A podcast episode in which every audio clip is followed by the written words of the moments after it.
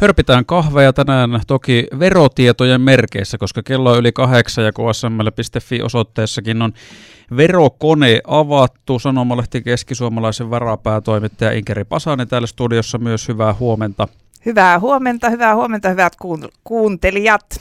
Tuossa availtiinkin toi verokone jo ja nopeasti silmäiltiin Keski-Suomeakin, tota noin, Keski-Suomen tulo ykkönen on Matti Häll 6,5 miljoonaa ja on muuten maksanut veroja reilut 2 miljoonaa euroa ja siinä on sitten perässä muun muassa Ilkka Uusimaahi, mutta siis ei tainnut lista ykkönen olla yllätys, jos nopeasti sivutaan tätä.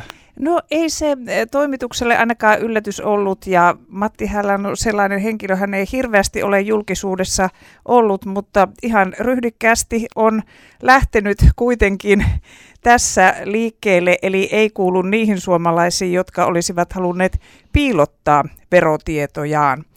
Ihan hieno asia näin, ja, ja onhan tuo komea summa sitten hyvinvointivaltion pyörittämiseen 2 miljoonaa euroa veroja, että Joo, kyllä siinä on niin sanotusti kannettu kortensa kekoon. Ja siis tosiaan Matti Häl on pörssiyhtiö Admicomin suurin omistaja yli 30 prosentin osuudella, mikä sitten paljon noita tienestä ja selittää. Mutta puhutaan Inkku nyt sitten siitä, että minkä takia vuosittain tässä marraskuun alussa näitä verotietoja julkaistaan. Niin miksi media tätä tekee miksi se on tärkeää? Kyllä tässä media on ihan sen ydintehtävänsä äärellä, eli kertomassa tärkeistä yhteiskunnallisista asioista, koska ihmisillä on oikeus tietää, mitä tässä yhteiskunnassa tapahtuu. Ja Verotiedoista me nähdään yhteiskunnallista tulojakoa, tuloeroja, me nähdään varallisuuseroja, minne se varallisuus keskittyy ja minkälaista kehitystä tässä keskittymisessä on. No miten sitten tuossa, kun sä mainitsit sen, että Matti Häälä tai hänelle voi nostaa hattua siitä, että ei halunnut salailla näitä tietoja, koska nythän tänä vuonna en muista tarkkaa, muistaakseni kuinka paljon näitä oli näitä suurituloisia, ketkä ei ole halunnut tietoja julkistavan, mikä se no, oli suurin piirtein se määrä. Sepä onkin mielenkiintoista, että tuota, itse asiassa kun viime vuonna tuli ensimmäisen kerran mahdolliseksi se, että voi pyytää verohallinnolta tietojensa ää, piilottamista, pitää olla erityiset syyt, Viime vuonna näin teki noin 230, siis koko maassa mm. vain 230 suurituloista.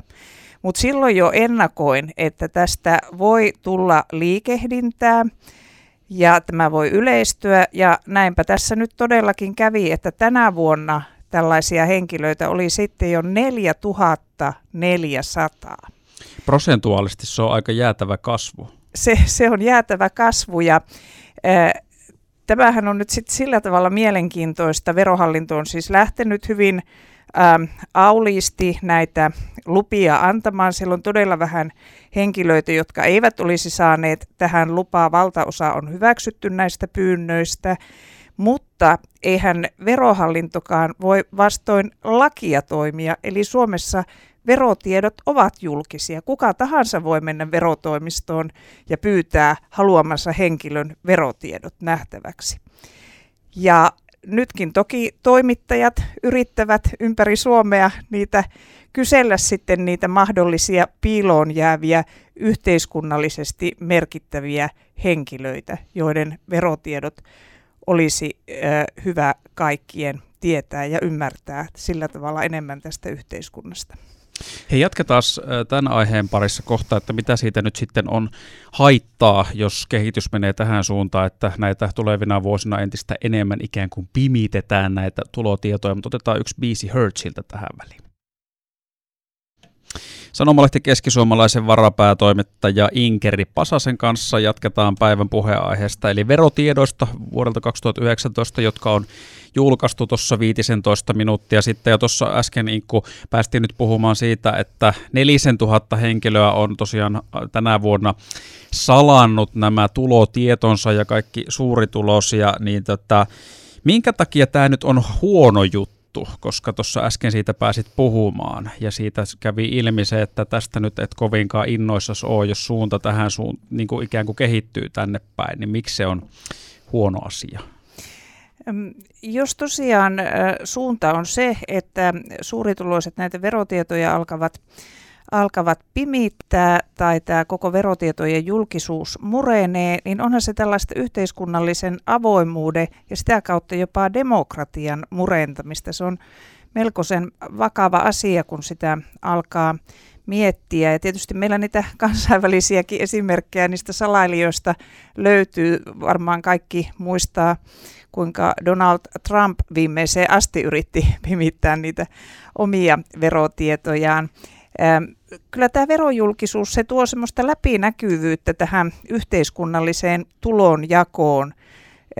Voidaan katsella palkkoja, eri alojen palkkakehitystä. Tietysti tämä miehet-naiset vertailu on yksi.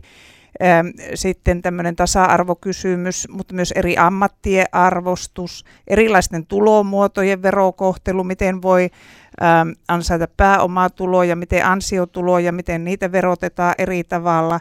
Tämä kaikkihan on ihan tuota, tärkeää yhteiskunnallista keskustelua ja ajattelisin, että se on enempi semmoista yhteiskuntaa eteenpäin vievää avoimuutta kuitenkin kuin että se olisi jotakin kansallisen kateuden vaalimista, kun joskushan puhutaan, että mm. tämä on semmoinen kansallinen kateuspäivä, tämä veropäivä. Niin jotenkin, ja joo, siis nimenomaan tätä tuodaan esiin, että tässä tämä on semmoinen suomalaisen kateuden multihuipentuma tämä marraskuun alku, mutta tuossa mitä jos tuettelit noita asioita, niin tähän myöskin mahdollistaa sen, että tämmöisiin yhteiskunnallisiin epäkohtiin pystytään puuttumaan, vaikka nyt se miesten ja naisten palkkakuilu, tai sitten se, että minkälaista tienestiä saa jossakin terveydenhuoltoon liittyvässä tosi tärkeässä työssä, ja sitten jos vertaillaan johonkin muuhun, niin parhaimmillaan tämä voi muuttaa yhteiskuntaa. Aivan, että onhan nyt esimerkiksi mielenkiintoista katsoa, että kun edellisten eduskuntavaalien alla tämä vanhustenhoito nousi otsikoihin ja ihan aiheellisesti ja sen hoivakohun jälkeen alayrityksetkin äh, kertoivat, että nyt tämän aggressiivisen kasvun sijaan keskitytäänkin hoivan laatuun ja asiakastyytyväisyyteen, niin, niin nythän voidaan sitten vaikka katsoa, että no mitenkäs ne hoivayhtiöiden johtajat siellä ovat tienanneet. Hmm. Ja tokihan seurataan myös yhteisöveroja. Ja siis totta kai kyllähän se on myöskin fakta, että ihan mielenkiinnosta ja kiinnostuksesta varmasti moni näitä tietoja kattelee, mutta se ei, näähän ei kumoa mitenkään toisiaan, että tämä voi olla myöskin semmoista niin kuin ikään kuin viihdettä jollekin, että katsotaan, että paljonko, koska tässähän tulee näitä listauksia, että julkikset ja tämmöiset tämmöiset, niin se varmasti kiinnostaa joitakin, mutta sitten on tämä tosi tärkeä yhteiskunnallinenkin puoli. Ja itse asiassa tästä nyt, kun yhteiskunnallisesta tärkeästä puolesta päästiin puhumaan, niin onhan tässä sitten se, että kun noita suuritulosia katsoo, ja miettiä, että minkälainen mojova summa siitä tulee valtiolle tukea. Ja nyt nopeasti, kun katsotaan koko Suomen osalta, öö, tienesti kärki, se on muuten, tuossa nyt kun katselen, onko mulla tässä 5, 6, 1, 2, 3, 4, 5, 6, 7 eka ainakin on kaikki miehiä, tämäkin kertoo jotain, mutta kolmossijalla Ilkka Paananen, nelossijalla Mikko Kodisoja, Supercellin kaverit siis vuodesta toiseen tässä nyt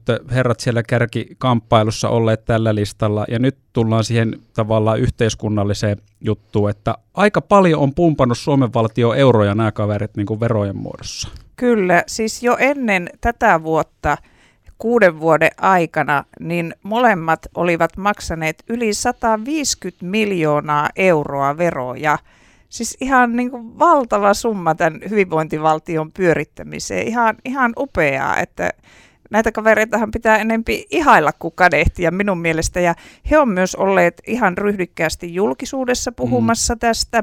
Ja he on myös kiitelleet suomalaista yhteiskuntaa siitä, että mitä he ovat saaneet ilmaisen koulutuksen esimerkiksi, joka on auttanut heitä sitten perustamaan tämmöisen hienon yrityksen kuin Supercellin ja et he on myös antaneet kiitosta yhteiskunnalle, haluavat nyt kantaa kortensa kekoon, tiedät, että tekevät myös hyvän tekeväisyyttä ja, ja tota, minusta niin kuin suhtautuvat tähän ver- verotukseen juuri oikealla tavalla. Niin, siis siihen voisi suhtautua myös eri tavalla noilla tuloilla, koska he kuitenkin maksaa käytännössä niin kuin ainakin puolet varmaan valtiolle siitä, mitä tienaa. Ja sanoit on, että jo ennen tätä vuotta yhteensä 150 miljoonaa on Mikko Kodisoja ja Ilkka Paananen verojen muodossa Suomen valtiota tukenut. Tämä voi ajatella vaikka sille, että tämän Hippos-hankkeen nykyinen budjetti, jos se nyt menee läpi valtuustossa Jyväskylässä tässä marraskuussa, niin se oli muistaakseni tuo 150 miljoonaa. Et sillä summalla, mitä kaksi jätkää on maksanut veroja, niin pistetään Hippos-hanke pystyy.